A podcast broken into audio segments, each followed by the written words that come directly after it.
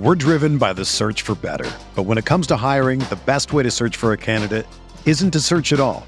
Don't search match with Indeed.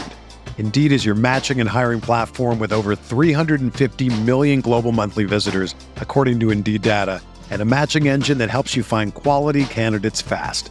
Ditch the busy work. Use Indeed for scheduling, screening, and messaging so you can connect with candidates faster. Leveraging over 140 million qualifications and preferences every day, Indeed's matching engine is constantly learning from your preferences, so the more you use Indeed, the better it gets. Join more than 3.5 million businesses worldwide that use Indeed to hire great talent fast. And listeners of this show will get a $75 sponsored job credit to get your jobs more visibility at Indeed.com slash BlueWire. Just go to Indeed.com slash BlueWire right now and support our show by saying that you heard about Indeed on this podcast. That's Indeed.com slash BlueWire. Terms and conditions apply. Need to hire? You need Indeed. What's going on, everybody? We are taking a much needed week off this week. We're going to get some rest and relaxation, but we don't want to leave you hanging. So while we do that, we are going to play one of our best interviews, one of our most favorite interviews we have ever done in over two years of the show. And to celebrate the Browns opening training camp, we are going to replay our interview that we did with all time Browns great offensive lineman and future Hall of Famer Joe Thomas. So check that out and be sure to catch us next week when we return live. Until then, have a great week and cheers, everybody.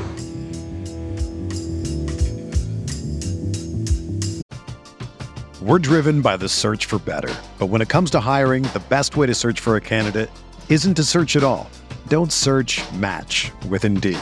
Indeed is your matching and hiring platform with over 350 million global monthly visitors, according to Indeed data, and a matching engine that helps you find quality candidates fast. Ditch the busy work. Use Indeed for scheduling, screening, and messaging so you can connect with candidates faster. Leveraging over 140 million qualifications and preferences every day, Indeed's matching engine is constantly learning from your preferences, so the more you use Indeed, the better it gets. Join more than 3.5 million businesses worldwide that use Indeed to hire great talent fast. And listeners of this show will get a $75 sponsored job credit to get your jobs more visibility at Indeed.com slash BlueWire. Just go to Indeed.com slash BlueWire right now and support our show by saying that you heard about Indeed on this podcast. That's Indeed.com slash BlueWire. Terms and conditions apply. Need to hire? You need Indeed. When you need mealtime inspiration, it's worth shopping Kroger, where you'll find over 30,000 mouthwatering choices that excite your inner foodie. And no matter what tasty choice you make, you'll enjoy our everyday low prices, plus extra ways to save, like digital coupons worth over $600 each week. You can also save up to $1 off per gallon at the pump with fuel points. More savings and more inspiring flavors make shopping Kroger worth it every time. Kroger, fresh for everyone. Fuel restrictions apply. All right. Episode 100 continues to be the episode of legends here on the Garage Beers podcast, and this is no different by any stretch. A member of the Cleveland Browns Ring of Honor, a winner of countless awards, holder of one of the craziest records in sports when he played 10,363 consecutive snaps, and he is now an NFL Network analyst. It is Joe Thomas. Joe, welcome to the Garage Beers podcast. Hey, thanks for having me on, guys. I'm excited to be here. Oh, yeah. Yeah. we are- I, it, in my head, Joe, I want you to know that I'm doing the Wayne's World like we're not worthy thing right now. but I've got, but I've like I've got bad knees. I'm afraid I won't be able to get up. you and me both, brother. if, you, if, you, if you give us the Native American definition of Milwaukee right now. Uh, oh my gosh, that's a great question. I have no idea, but pretty much every city near where I grew up, Menomonee Falls, uh, Wanakee, Waukesha, they're all Indian names, and I don't know Yeah. what any of them mean. Probably like multiple rivers or something like that. Right. That- you can never go wrong. right. You can never go wrong with that. Uh, so, our first obvious question for you, Joe. This is the Garage Beers podcast. Now we're recording this in the middle of the day, so like responsible adult human beings, we have not cracked open any beers. I'm still in the coffee after watching last Nice. night's game. Uh, but if we were to be enjoying a garage beer, what would be the beer of choice for Joe Thomas? Oh, the Great Lakes 73, the, the wonderful Kolsch brewed for yes, yes, multiple yes. seasons, multiple disappointing seasons now, uh, right there in West 25th Street, um, right there in Ohio City, Cleveland, the greatest beer that you can buy. And it's a, it's a great tailgate beer. That's exactly why we brewed it, right? You can sit there and have a few at the tailgate or a few too many. Uh, and it's not going to fill you up too much, but you're definitely going to feel happy when you're walking out of there, no matter what happened uh, with the end of the game. That's right. That's awesome. Now is that now is that how that now is that how that process played out? Like, were you thinking like, oh, what's a good tailgate beer? What can we like? How can we collab on that? How, like, how did that come about? Yeah. So the next door neighbor, um, when I was living in Westlake, he was actually the CEO of Great Lakes, and him and I were just having beers on my back deck, like towards the end of one season. And he's like, you know what? I know you can't do it when you're playing, but he said as soon as you retire, it would be fun to collaborate and do a Joe Thomas beer. So I'm like. That's all I need to hear. And he's like, "Don't you want to know the details?" I'm like, "No, just brew a beer with my name. I don't care. I'll pay you." Twist my rubber arm. Yeah, exactly. and uh, so a couple years later, I retired, and he was still the CEO. So we sat down much earlier than it is right now, like 8 a.m. in the pub there uh, at Great Lakes Brewing in Ohio City. Excuse me. And uh, me, the CEO, and then their two brewmasters sat down with like a table full of beers and just started pouring beers. And they started educating me on, you know, well, hey, I think you like this beer because of this. You don't like this because of this and we just kind of came up with a beer that was drinkable for tailgates but also had a little bit of character and a little bit of flavor you know more than just some very light beer which i also enjoy. But um you know if you're looking for something that has a little more body a little more character that's going to hold up as things get a little cool during the tailgate season that's your beer. I I love the thought of the CEO of, of Great Lakes thinking he had to give you some big sales pitch. yeah right? Like, I had like, this yeah, big yeah. pitch in my head, and you're just like, "Yeah, let's No, do this." no, let's go baby. Who doesn't love beer? And beer with my name on it that's free even better Beer with- I was I was wondering if we were going to get the, what was it the New Glarus the spotted cow. Oh, up there in spotted cow's good. Yeah, but so the spotted cow is is they call it a Kolsch, but it's more like a farmhouse ale. It's not it's not brewed in like true Kolsch fashion like our Kolsch is. So there's like a mini rivalry going on. But Ooh. additionally, you can't get spotted cow anywhere except for Wisconsin. I do like the beer, um, but you can't buy it anywhere else. And so I think that that holds back a little bit when I want to tell people about the greatness of spotted spotted cow because you know the, some of it's like the scarcity, right? You can't get it here, so when Sure. you can, you got to dr- drink it and you got to get it. Um, but I definitely think Great Lakes ma- makes better beer, so I'm I'm feeling com- comfortable about that. That was a good answer, and it was a good sales pitch. And if you need beers, go get the Colt 73 we from. Great Lakes. It is delicious. Let's go. Uh, all right, so something just happened recently, and it, it made me think of you. And so it's going to work our way in, its way into this conversation. Recently, it was announced that Myles Garrett would become the first ever Browns player Hmm. to earn a 99 rating in Madden. Yeah, And I thought that doesn't sound right. yeah. That doesn't sound right because there's no way that Joe Thomas didn't earn a 99 rating in Madden. And it comes to find out, I come to find out that you peaked at 98, Joe. Is oh god, what a disappointment! Now, that means I have to strap the cleats back on and get back out there and go earn my rightful 99 rating. Yeah, how angry are you about this? This is an outrage. Yeah, I'm fuming. You know, it was funny because the Browns asked me to Yeah. call Myles on FaceTime and do the official, you know, announcement for him, you know, to let him know that he'd become a member of the 99 club.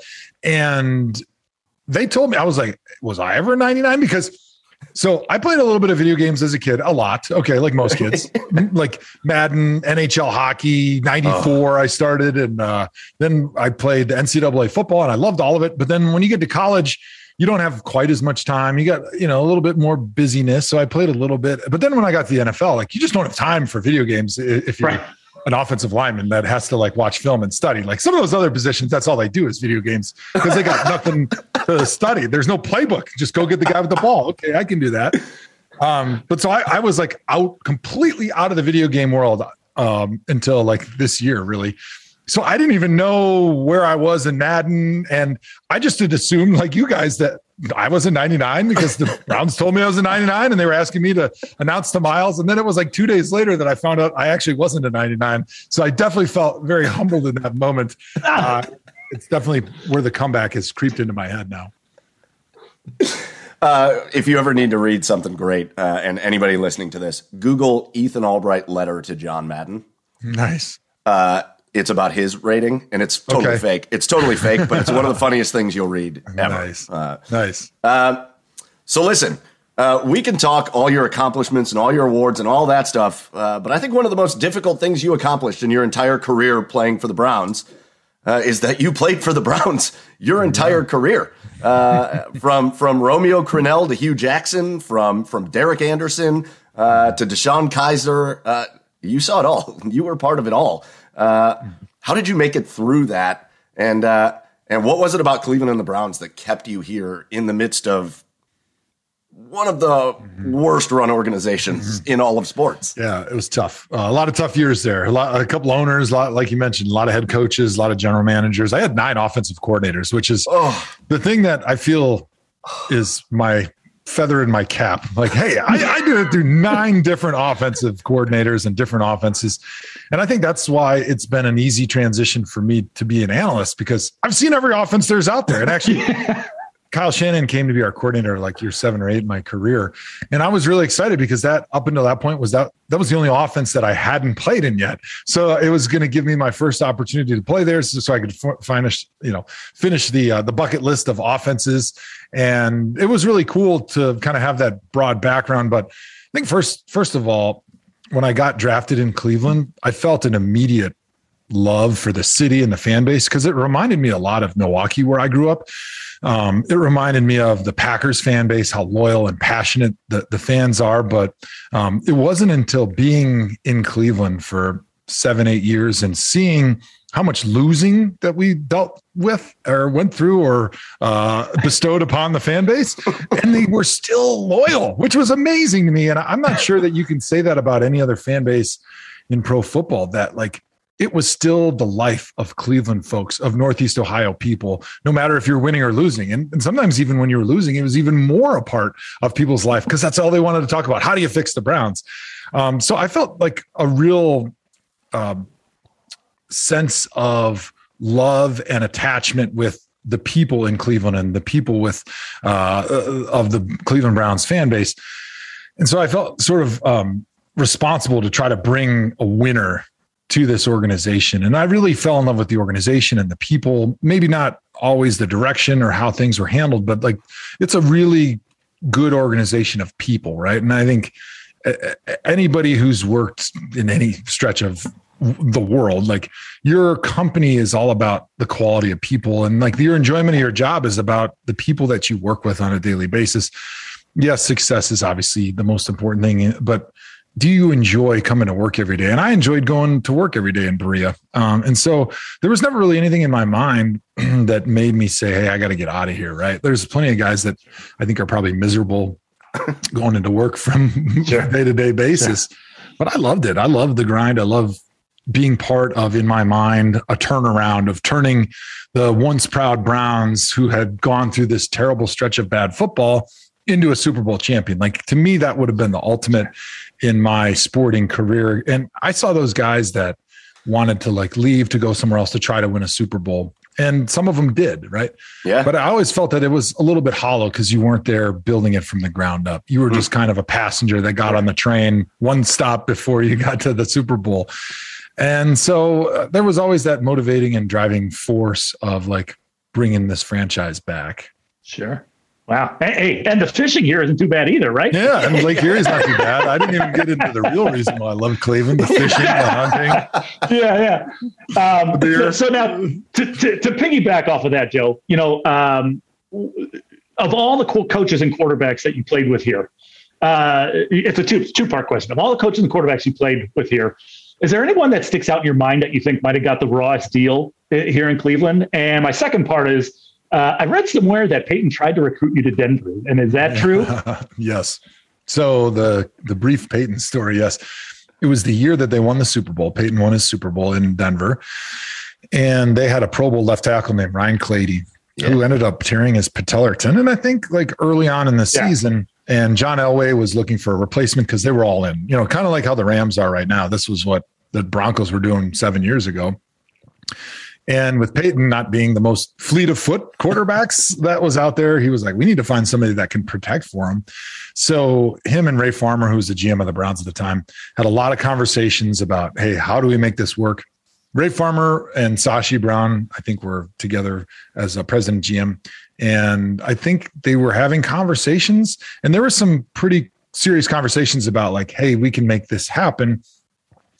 But I think from their perspective, they were sort of on thin ice and mm. they were really concerned unless they totally hit a home run and just easily won and everybody in the fan base and in the organization said you have to do that type of deal they were worried about kind of trading away the guy that had had the most success in the new era, the Cleveland Browns. And if I would go on and win a Super Bowl and have a lot of success, and let's say those draft picks didn't pan out or whoever they traded for, you know, I don't think they wanted that on their resume. They didn't want to be known as the guy that traded me and then, you know, got nothing in return essentially. So I think what their strategy was like, just drag our feet and allow the trade deadline to expire. And that's what ended up happening. But while this was all going on, basically, Elway offered like a first and I don't know, a third, or I, I don't really know exactly yeah, what it turned out to be, but I'm sure Mary Kay would tell you uh, what exactly it was. I can't remember. But at that point, the Browns said basically no. And Elway said the only way we're going to get Joe is if he demands a trade. And so Elway tells Peyton, okay, that's what's the deal is. Peyton's got my number from playing together with him at the Pro Bowl. So I'm laying in bed watching Sunday night football with my wife one night, and I get this call from like a Denver area code. And, and I'm like, yeah, I might as well answer. I'm not doing anything. So I answered it. And it's like, hey, Joe, this is your drinking buddy from the Pro Bowl. I'm like, oh, hey, Peyton, what's up? How you doing? How you doing? And he's like, hey, man, we've got to get you out to Denver. I need a left tackle, but the Browns won't trade you unless you demand a trade. So here's what I want you to do: go up to Ray Farmer's office, pull your pants down, and take a shit on his desk, and we'll trade you the next day. And I was like, that sounds like a great plan. I don't see how this couldn't possibly work. So, of course, that didn't happen. But uh, it felt pretty good that Peyton Manning was calling to try to recruit me to Denver with yeah. a great game plan. I love the I love the uh, the willingness to just be like, here's what I need you to do, Joe. Yeah, here's what here's what we need you to do. Like, you know, he's used to well, being you're on payroll general his whole life. Like, you know, he just tells people what to do, and they usually do it. And I thought it was a pretty good strategy, uh, and I may have tried it if it wasn't Cleveland. If if I didn't have the disillusion like all fans that oh, this is going to be our year, we're going to win the Super Bowl, or maybe more properly, next year is going to be our year. We're going to have all these great draft picks, and we're going to turn it around. And we're going to win the Super Bowl, and I'm going to be so mad at myself that I left the very year that we turned it around. Right? I feel like that's every Browns fan in their back of their mind, like ah. I don't know if I can do this anymore, but the year I leave the fan base is the year they win it all, and then I'm never going to let myself live this one down. Can you believe we're doing this again, Joe? Can you believe? Can I know. You believe, God, can you I believe just, we're we're doing this again? Oh, after the Monday night game against the Steelers, I, I and going into that game, like obviously we are out out of the playoffs, but I still hadn't accepted the fact that it was over for this year because this was the year of so much hope and so much yeah. opportunity and possibility. Um, but there was still part of me like, ah, you know, we can play well, look good, and start feeling good about next season and you know send Big Ben out with a loss. But of course, alas, none of those things happened. we looked worse than we did the entire season. I just it, it's like it's it's it's how are we back here? How are we? I, I thought we were clear of this. Yeah. I thought we were clear of this, and we are back. We are back at finishing the season the worst possible ways and wondering how on earth we're going to get better for next year. Maybe maybe they needed it. I don't know. Maybe they were feeling themselves too much. Uh, but we're back. Uh, mm. With all that in mind, I mean, you went through everything, and, and Chad asked a question before, and and you gave a great story about Peyton. But I'm interested in the question because you went through a lot of coaches. You went through nine coordinators uh, and, and several head coaches.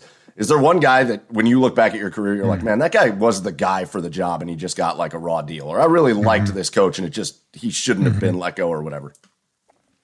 There's head coaches that I liked. Um, I thought Rob Chudzinski kind of got a raw deal. I mean, only giving him one year. That's not really uh, much of an opportunity to prove yourself. He was a first time head coach. He'd had success as an offensive coordinator in a number of places. He was an Ohio guy, um, which you know doesn't mean a whole lot, but there, it, it was more important to him than anybody else that comes through here because he grew up a Browns fan. And his only season as the head coach, they didn't even give him a running back because the strategy from the top was, hey, we don't care about winning this year. We're trying to build a culture and we're saving draft space, draft capital, draft picks, salary cap room for next year. So, yeah, we don't have a running back, but we'll just get some old guy off the scrap heap and he'll get you a first down on third and inches. And that's all you can expect, right? Which that's who we had that year with Willis McGahee. Oh, But then at the end of the season, all of a sudden the goalposts move on him and they're like, oh, sorry, you're fired. And he's like, well, that's kind of bullshit. Like, I, I, I was told that I wasn't going to be judged on wins and losses in this year and that we were building for the future. And all of a sudden that changes, you know, why? And then they, in my opinion, you know, replace him with Ray Farmer and um, like Mike, Mike Pettine. Yeah, it was Patton. And, you know, it was like, and I think it's been well documented that they, they sort of thought that they could get rid of Chud and upgrade, you know, uh, and they weren't able to do that. And, and that's why Joe Banner, I think, got kicked out of Cleveland. And um, I, I don't know. I, he was the one guy I think that it just seemed like he got a raw deal. I'm not saying he was going to win a Super Bowl for the Browns, but Sure. to me, if you're going to go and set a course in a direction, you got to give them a few years to at least see that vision through before you know if they're going to be good or bad. hey, they were able to have like a nine-hour dinner with Chip Kelly. Uh, yeah, that's right. that was Maybe that was the guy. Was that the guy they were trying to get? Yeah, it was Chip Yeah. And then Yeah. he ended up going to the Eagles. I mean, he didn't end up being any good as a head coach either. So that's the the funny thing about the head coaching thing is everybody's so sure that they got the next guy, right? We got the next Belichick for sure. Like you have the interviews and they come in and they do a great job in the press conference and they got the pedigree and everything. But the game of football, especially in the NFL, it, there's so much parity. There's very few teams that are at the top of the class every year. Like this year, you can say there's only one team that's really looks good almost every game of the year that feels really good about their chances, and that's the Green Bay Packers. And everybody else is just kind of mediocre. And the coaches that survive, they've either done it in the past, so they've got some pelts on the wall, they've built up some equity with the coaching staff, or they've got a really good quarterback. So maybe the bad games don't look as bad and the good games look better than they should. Um, but in the end, like the NFL is filled with the best coaches, the best football coaches in the world. Right. And when you have Right. 32 of the best football coaches in the world all competing for one Super Bowl, like especially when you have Bill Belichick, who's the greatest of all time, there's a lot of coaches that may be good coaches that are going to look like shit. Yeah. Yeah. Oh, Yeah. It's a great point. I'm just picturing. I'm just picturing that waiter at that nine-hour dinner going, "Hey guys, uh, anything else I can get you?" Uh, uh, sorry, guys. Uh, I'm supposed to be off at 10 a, 10 p.m. and it's uh, three right Yeah. now. doing that, Can- doing that awkward, like anything? Babysitter's off. doing that awkward, like, hey guys, I got to get out of here, so I'm going to close you out, yeah, right. and then we'll get you another person. exactly. yeah. Uh, all right, so let's talk a little bit about this year, uh, and I want to start with something positive and fun because it's hard right now. But uh, a guy that I would imagine is probably a buddy of yours a little bit, uh, a guy that you played with, Joel Bitonio. The Browns go through this stretch where every two minutes on my phone, it's dinging. This person's in protocol, and this person's in protocol, and they're going to be without this person and that person. It ravaged their team a couple weeks back. Uh, and Joel Bitonio plays his whole career at, at left guard, swaps over to left tackle, plays there for two weeks, and is one of the top rated left tackles in all of football uh, during those two weeks. So, from one of the greatest left tackles of all time, how impressive is that? How, di- how difficult is that to switch over from left guard to, to left tackle and to be as good as he was? Yeah, well, I mean, left tackle is the hardest position in all of pro sports, not not just on the offensive line or just in football. Like, there's nothing more difficult than that. And for a guy who plays the easiest position in football, which is guard, because on the offensive line, tackles are on an island, so they got their own problems. Centers, yeah, they don't have a lot of difficult blocks, but they're having to set the blocking assignments. So there's a much bigger cerebral aspect of that position. Guards just sit there and just help out the center and help out the tackle when they need it. And so to go from that on easy street to go out to left tackle and play as well as he did is uh, one of the more remarkable feats that I've seen. I mean, he was a guy that played left tackle in college, but he was not a guy that played a ton of tackle uh, since then, except for a little bit after I retired. They kind of bumped him out there to see if he could do it. And at the time, they moved him back inside because it was pretty obvious in spring training that he couldn't do it because it's really hard. And the technique is totally different. Um, you know, swapping from one guard to the other is hard enough just because you're you're you're opposite in your head, but the techniques are the same. But an offensive tackle's kick set, like what they do in pass protection, is totally different than a guard's, and it's totally different than anything else you do on the football field. And that takes a lot of years of practice, and it takes a lot of years to kind of hone that tool. And for Joel, um, to be able to play really well at that position, especially because now he's got a backup guard next to him. So you made two positions worse when you when your left tackle goes on COVID, right? And that's why we always said we didn't like to move offensive linemen around to fill in when guys get hurt. Because as soon as you take your guard and you move him to tackle, now your guard's worse and your tackle's worse. Whereas if you just keep your guard where he is and you can bring somebody else in a tackle, at least your guard position is really solid. So you can kind of make up for it by calling different plays or having different concepts.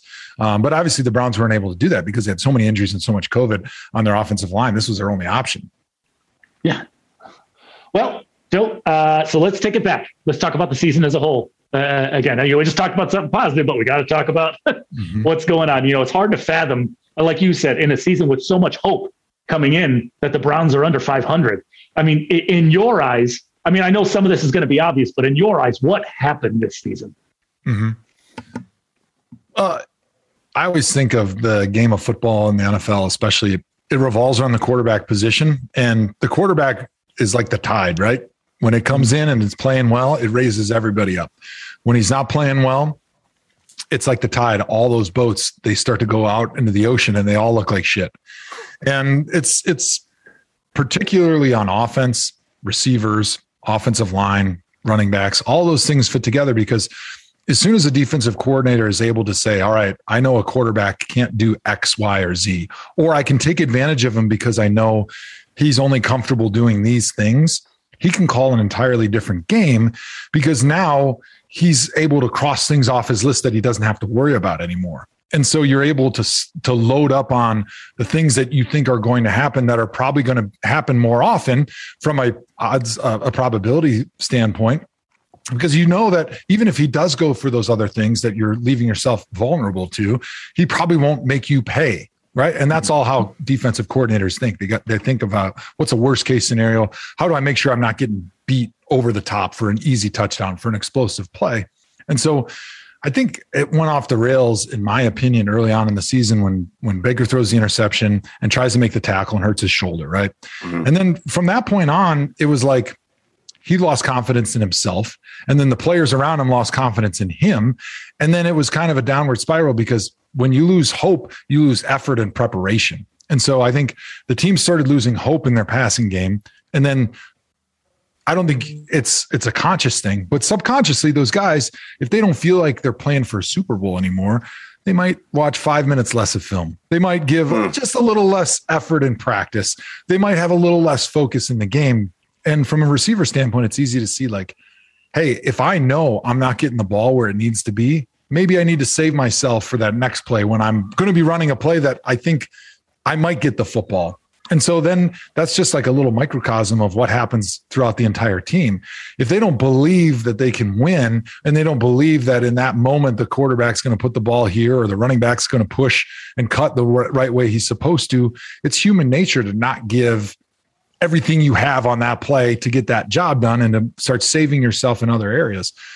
And so I think when when Baker got hurt and then the performance of him was up and down and then it kind of trended even further downward as the season went on as he lost confidence in himself then it was it was difficult to come back from because there's so much parity in the NFL two or three plays every single week win or lose a game. And it's easy when you can score 7 points on one play. And as a fan to think oh my gosh we got blown out by 14 points. That could be two bad plays yeah. And those two bad plays could come from a guy not studying five minutes extra film during the week mm. and missing an adjustment that he should have got, but he missed it. And now his guy comes scot ass free, hits the quarterback, it's a sack fumble, or in the secondary, he didn't he didn't see that extra route concept that they ran. And so he jumped something because he didn't think that they had you know the, the double post corner but they had it because he just missed it. And all of a sudden it's it's those one play here or there that makes you as a fan and you as a, a teammate feel like man we got our ass kicked when really it was just a couple plays here and there. And that's why wow. the nature of football causes head coaches to become neurotic because they sit up in their office thinking that's not one play that I'm going to miss, that I'm going to lose that information going into the game and I'm going to make a bad decision that I'm going to regret. And so they never sleep. They just walk out of their office on game day with bags under their eyes because all they can think about is what did I miss that I could have helped my team had I watched or done five minutes of extra work. All right. So we're at a place that we were all hoping we weren't going to be for a long time, right? We're back in a familiar place. Browns are going to finish the season under 500. it's it's it's a place we we don't want to be. But Joe, like from an analyst point of view, and from a guy that's played, and from a guy that knows the Browns, uh, a lot of fans losing a little bit of that hope. Why should the fans still be hopeful for the Browns mm-hmm. moving forward? Well, you should be really hopeful because you have a really good team across the board. There's holes for sure, but you've got a defense that's played better every single week during the season.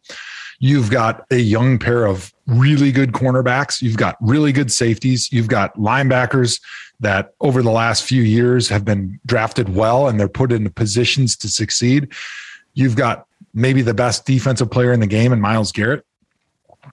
You've got an offensive line that's the best offensive line in the NFL that's still all together. Hopefully, Jack Conklin's able to come back next season and they can bring all five of those guys back. Got good tight ends. You've got two of the best running backs in the game. You have all these great pieces. Like Baker, when he's playing well and he has confidence, is one of the better quarterbacks in the NFL. We saw that the last half of the season last year. And so you also, on top of that, you've got a general manager and a strategy officer in Paul DePodesta that have shown a, a, really good track record for finding talent in the first round, certainly, but also in those later rounds, which is so important for building a roster long term. And so I, I, think if you look at okay, there's some holes. Obviously, quarterback didn't play well this season. Maybe some defensive line help, maybe maybe some linebacker help, maybe some depth here and there. Maybe obviously receiver is going to be one of those big ones now that mm-hmm. Odell's not here. But those are all areas that you should feel good about going into the offseason. Like we can fix these issues. Like either Baker we feel confident that he's going to be able to return to form with some time off and healing up the shoulder that he can play like he did the second half of last season or there's going to be options out there um, whether through trade or free agency or however that works to be able to find a new quarterback if they don't believe that baker can be the guy. So i think the season of great hope and expectations it didn't end the way we wanted but we're still a team that's right around 500 and up until last year, if you finished 500 in the most competitive division in football, the Browns would be celebrating with a parade and not a no 16 parade. So I think it's just a matter of our expectations changing, which is good. Like that's healthy. That's why we should be excited about this team because our expectations finally have changed from I just don't want to be four and 12 or four and 13 now. Right. I just want to be competitive, which they were every week. And they were right on the cusp of making the playoffs. Can we talk about Baker for just a quick second here, Joe? Because uh, I'm really curious about your thoughts on this. You know, if you look at his entire body of work, it's it's been quite a roller coaster, and I know there's other factors that have gone into that. You know, first year came in rookie year, lit it up. You know, set the rookie receiver, you know, rookie uh, touchdown reception record. Second year, obviously, again, other factors went in, but it didn't go as well. Third year, it, you know, started out okay, but elite the second half you know, and then this year, obviously, injuries played a factor. So, like, uh, what? It, I don't know. I guess my question is, how does he get more consistent? I guess how how, how does the consistency and the confidence return? That's a great question, and I, I, try to put myself into the position of Andrew Berry and Paul DePodesta and Kevin Stefanski, and I'm saying, all right, you know, what do I need from my quarterback? And coaches have always said they'll take a guy that doesn't play as well with as high of a ceiling, but he's more consistent because I can expect what's going to happen. I, I kind of know a little bit more about um, what I'm going to get from him on game day. And I think with Baker, they're, probably going to look at it and say, "Hey, his ceiling is probably not as high as you know your Josh Allen's or you guys like that who have all the physical traits um, that a shorter quarterback like Baker doesn't have." Um, but then they're also going to say, if if I have Baker and he's my quarterback and I know where his ceiling is, I know he can play well enough for us to win with a team around him. We saw it last season. But the biggest concerning factor with him over the four year stretch is the inconsistency. And you can tolerate some inconsistency if you're getting that super high ceiling, if you're getting like the Josh Allen's, where he could go for 500 yards and just totally put his team on his back, like a Lamar Jackson, like these guys who maybe don't always play excellent, but they're so good so often that you're willing to take some inconsistency. And with Baker, he hasn't shown that he has a high enough ceiling to be able to accept the wild inconsistencies. And as far as confidence goes, that's a big question mark. I don't know why he lost his confidence this season. Maybe it was the injury. And maybe that injury led to him not being able to throw the football he wanted to and being confident in his ability to deliver the ball where it needed to go, which is totally reasonable. And in his mind, and this would be something that people within the building would need to have those conversations that people that know him that can get a really good sense for hey, once Baker gets healthy, do we feel like he can regain the confidence that he had last season? Because he was very confident. And when he's confident, he plays well. And he's he's kind of that quarterback, a little bit of a roller coaster. When he's playing well and he's confident, those two things go together. And when he's not confident, he's not able to pull himself out of it. So the, I think the big question for the Browns, and I don't have the answer, is once he gets healthy, will he regain his confidence? Yeah, well, uh, all right, Joe, we're going to let you get out of here, but we got just a couple quick hitters uh, before we go. Uh, this has been awesome. Again, uh, you know you can find Joe Thomas on Twitter at Joe Thomas73, all over the NFL network. Uh, also, though, maybe maybe he's loaded up on the deodorant, the deodorant spray, and we may see him back in the booth doing some, doing some yeah. games, some preseason games. Yeah, I, I, sure hope so. I, I, really enjoyed myself, and it was um, it was really hit a uh, touch and go for a second because I had vocal cord surgery at the beginning of August. Oh, geez. And so I was like a full week of voice rest, and just coming off of that when I did those games. So I was not able to really get too excited because I was going to blow my vocal cords out. And even still, you can kind of hear it. Like I don't have the vocal strength and stamina that I used to because I had a polyp in my vocal cords. Mm-hmm. Um, but I was able to at least fix it enough to be able to get through the season. And I'm hoping that with some more rest through the offseason, I'll be back to close to 100%. And I certainly hope that I get to go and do the pregame show again, or, or excuse me, the preseason uh, games again, because I had so much fun doing those. And it's just enough football and just enough color commentary for me that it really wets my whistle and gets me excited without feeling like I'm overwhelmed doing like a full slate of games in the fall. And it's hot. And it's, it's, really hot, and I get great free T-shirts from companies that are trying to sell their shirts that you can't see the pit stains through.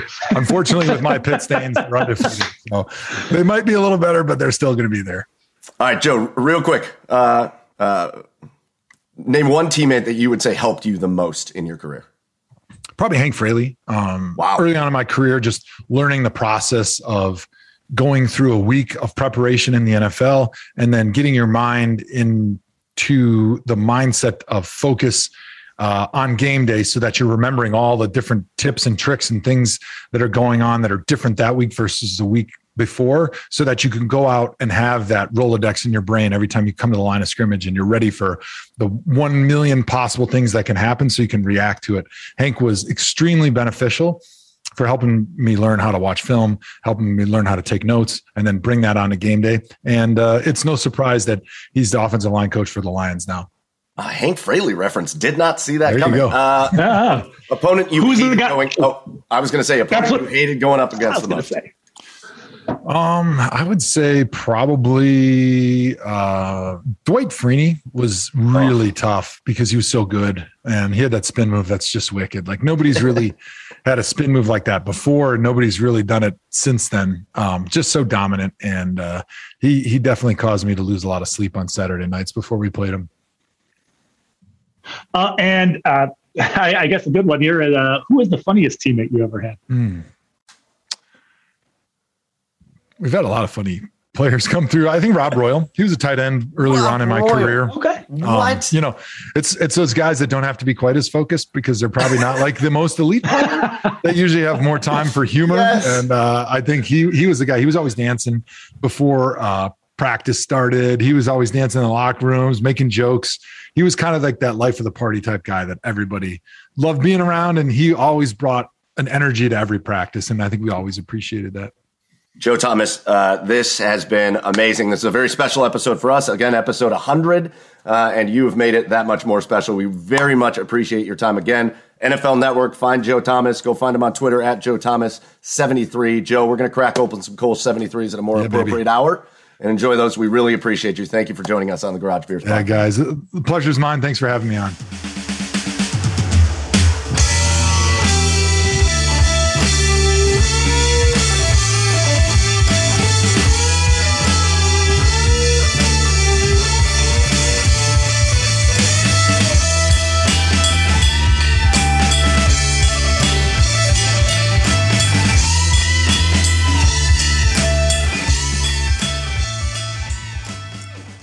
Everyone is talking about magnesium. It's all you hear about. But why? What do we know about magnesium?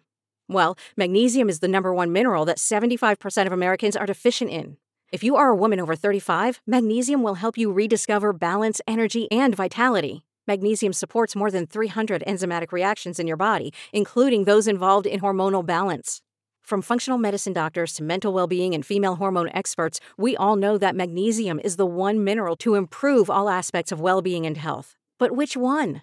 Magnesium Breakthrough from Bioptimizers, the trusted choice recommended by leading experts with seven best absorbed forms of magnesium to ensure your body receives the support it needs for overall well being. Go to bioptimizers.com slash balance today and use code BALANCE10 for 10% off. Support your journey to wellness at B-I-O-P-T-I-M-I-Z-E-R-S dot com forward slash balance. Magnesium Breakthrough from Bioptimizers, your foundation to optimal health and vitality.